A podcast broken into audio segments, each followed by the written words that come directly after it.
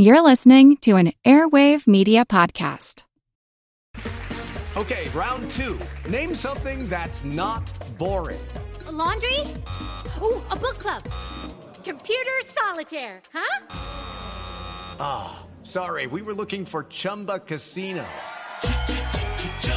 That's right, Chumba Casino dot com has over one hundred casino-style games. Join today and play for free for your chance to redeem some serious prizes.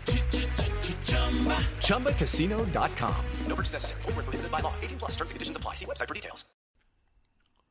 When I was doing the research for the episodes on the contested election of eighteen seventy-six, the episode on My History Can Beat Up Your Politics called The Congress Counts, where we talk about the counting of electoral votes. Um, I was looking into that disputed election. Of course, there's a flurry of cartoons, particularly from Harper's Magazine, but other places. And they're a great way to get insight into how politics were viewed at the time, the kind of emotional tenor of politics at the time. Harper's, of course, was pro-Hayes and anti-Tilden. That means, in other words, they were pro-Republican, anti-Democrat. And I noticed a cartoon with a bunch of people running down the street, uh, one with a top hat and a bag of money. In that cartoon, the Democratic National Chairman, Congress Ab- Congressman Abraham Hewitt of New York, dispatched John Hoffman, former New York governor, who's sprinting while carrying orders for himself and Senator William Barnum of Connecticut to buy or count one more electoral vote for Democrat Tilden. So they're going down there to corrupt the election is the key. And that's fine, and that's in line with other cartoons that I saw, but there was a short man in the background, you know, running along with him. And it is kind of the way it happens sometimes with this cast. I wanted to know more about the story of this guy, this obscure little figure. You know, who was he? And it turned out to be a treasure trove. It was a heck of a story. The man in the cartoon is John Morrissey, and he's a former champion prize fighter, hence his broken nose in the cartoon. But he's also the head of the Irving Hall political machine in New York City. Now, there's a reason that Thomas Nast, the cartoonist, is including him, John Morrissey, in this cartoon. It's that he needs to tie Samuel Tilden to Tammany Hall, that evil political machine that was so ill-regarded at the time in late nineteenth century politics. But it's hard to do with Samuel Tilden because he's a Democrat. But he's the governor who took on Boss Tweed and put him in jail. He took on Tammany. So the way to do it for cartoonist Thomas Nast is to find this other figure, Morrissey, who was originally with Tammany Hall but now headed up his own political machine, a rival organization called the Irving Hall Political Machine. Morrissey was a longtime supporter of Tilden, and since Morrissey had a former affiliation with Tammany Hall, he represented enough political corruption to put him in the cartoon. It was a weak connection for those nuanced in New York politics, but at the same time, it was enough for Nast. Morrissey was no saint, but he does have an interesting story. His rise from Irish boxer to political head and multimillionaire is interesting and provides insight into New York City politics in the late nineteenth century. And it's interesting if you want to understand American politics in the late nineteenth century, because New York had so many electoral votes and so much of the American population was in this one city that the politics of New York City was in many ways the politics of the nation. Several elections turned on New York, and of course eighteen seventy-six was one of those.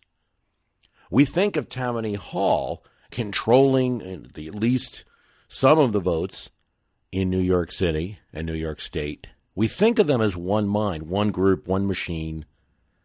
And it was organized, but it was also conflicted at times, particularly after its leader, Boss Tweed, was jailed in eighteen seventy-two.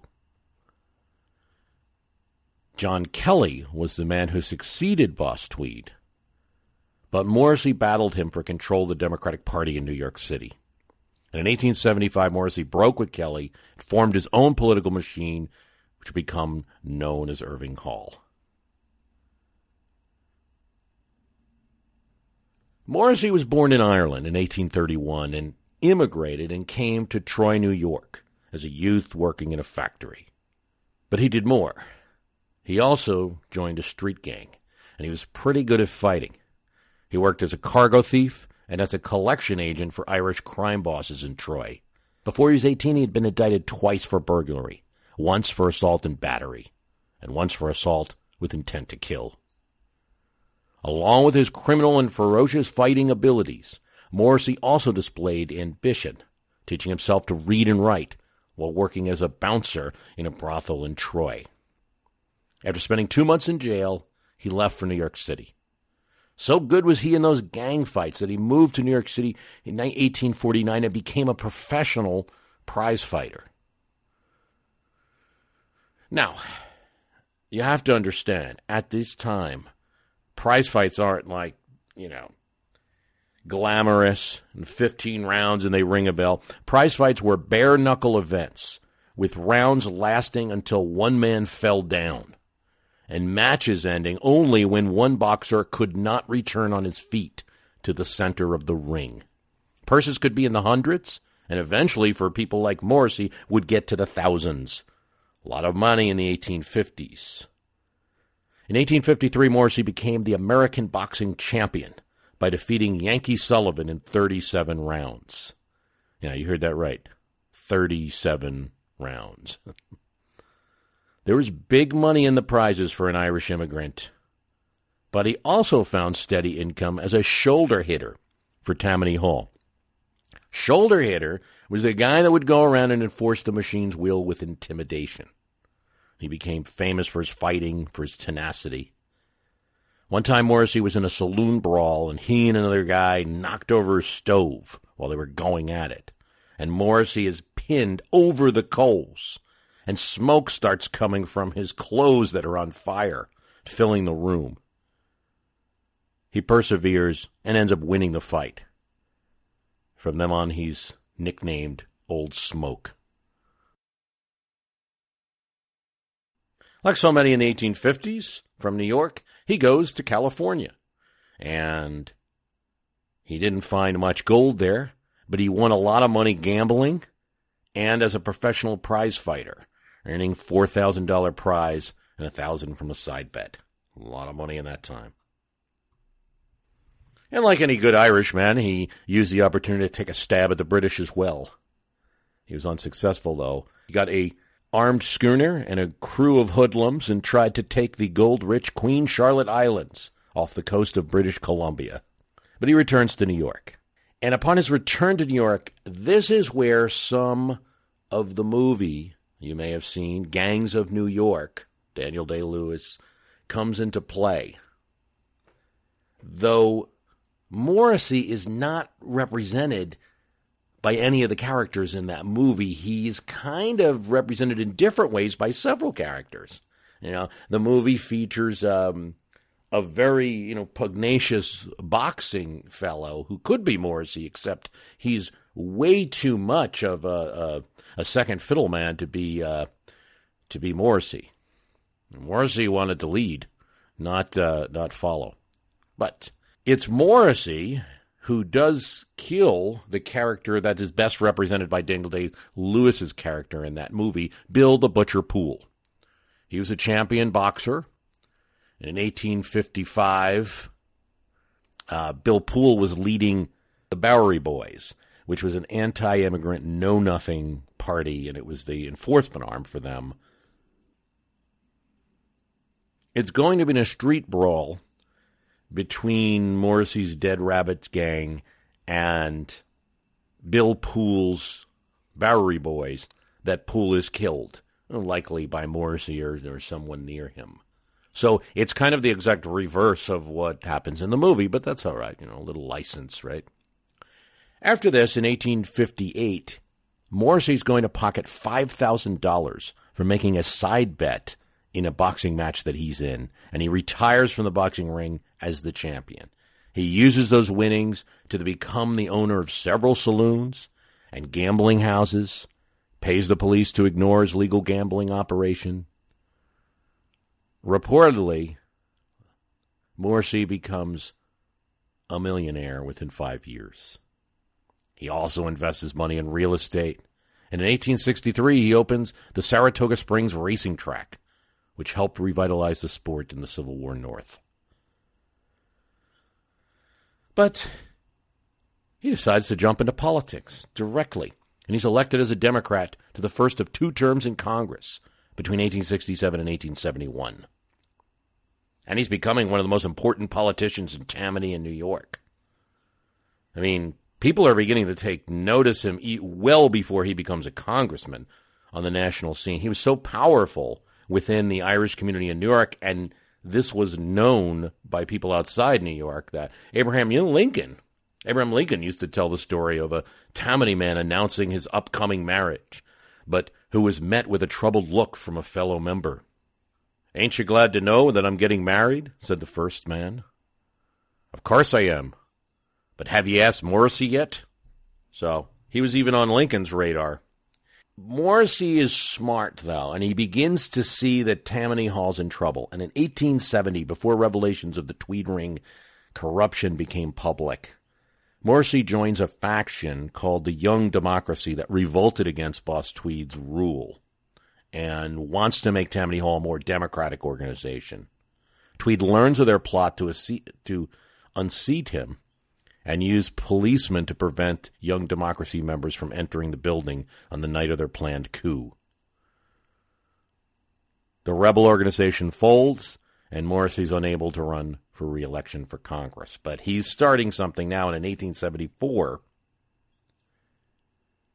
now with Tweed locked up, he begins to battle with John Kelly, his replacement, and he questions in, he questions in particular the wisdom of Tammany Hall's selection of... In eighteen seventy-four, with Tweed locked up now, Morrissey's a powerful figure and begins to battle with John Kelly, who is Tweed's replacement.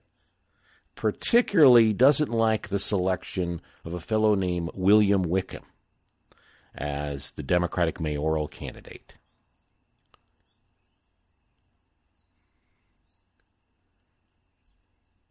He'd rather have one of his own. He'd rather have an Irishman. Boss Kelly attempts to appease Morrissey by backing one of his friends, James Hayes, for the office of city register. But Hayes loses the race. And it's not just that, but Hayes had to pay fifteen thousand dollars to Tammany Hall to run. Now, normally, you get that back if you don't win. Kelly doesn't return it. Not only that, he doesn't appoint his friend Hayes to another position in government, which would have been standard Tammany Hall way. So Morrissey begins bad-mouthing Kelly on the street, claiming he'd lost touch with ordinary voters, particularly the Irish. Okay, round two. Name something that's not boring. A laundry? Ooh, a book club. Computer solitaire, huh? Ah. Sorry, we were looking for Chumba Casino. That's right, Chumba Casino dot com has over one hundred casino-style games. Join today and play for free for your chance to redeem some serious prizes. Chumba Casino dot com.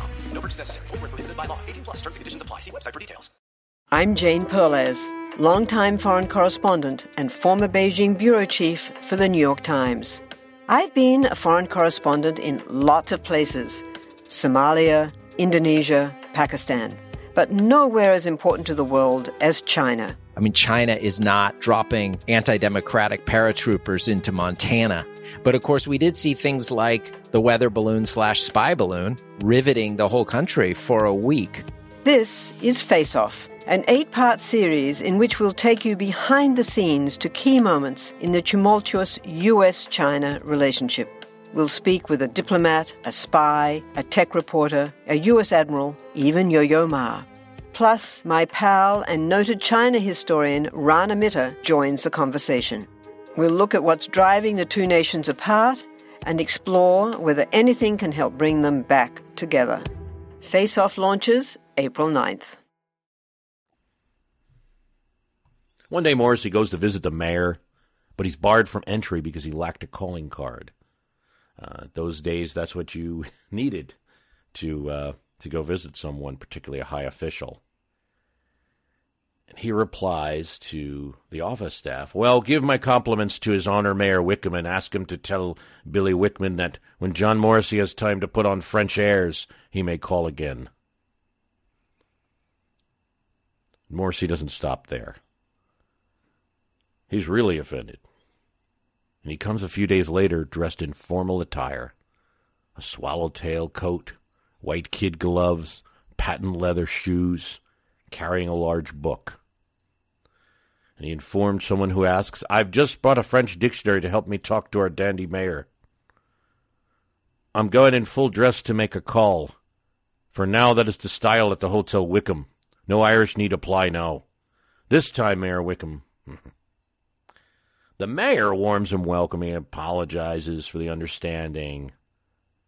But insulting Tammany started a major war. Kelly's not amused. He takes Morrissey's behavior with the mayor as a personal affront. He revives a new com- an, an old committee, the Tammany Hall Committee on Discipline, usually inactive, to investigate Morrissey. Later this summer, the committee determined that party discipline's weak in Morrissey's district, and he'd been working against the interest in Tammany Hall, and Morrissey's ejected. So he follow, he founds his uh, rival machine, the Irving Hall Democracy, which soon attracted Samuel Tilden and other major and wealthy New York Democrats dissatisfied with Tammany Hall. Morrissey also runs in eighteen seventy-five for New York State Legislature, and wins in Boss Tweed's old district. When critics charged that he could only be elected in such a safe district, in eighteen seventy-seven, he runs and wins in another district, upsetting a well-known Tammany politician, August Schell. Had Tilden reached the presidency, we may know even more. He might have had a greater role in that presidency, in that White House, perhaps. Um, but, but that is the end of Morrissey's career. In eighteen seventy-eight, a few months into his second legislative term, Morrissey died. Quite an American political character. I want to thank you for subscribing to the Premium Podcast, and um, it it helps a great deal to support what I'm doing here. Thanks for listening. We all know how important it is to keep your eye on the money, and not just your own. Stay on top of the latest financial and market news with Yahoo Finance, a podcast that releases new episodes almost every day. You'll hear a brief overview of the biggest news in the financial world, all in three minutes or less, right after markets close. Check out Yahoo Finance wherever you get your podcasts. That's Yahoo Finance wherever you get your podcasts.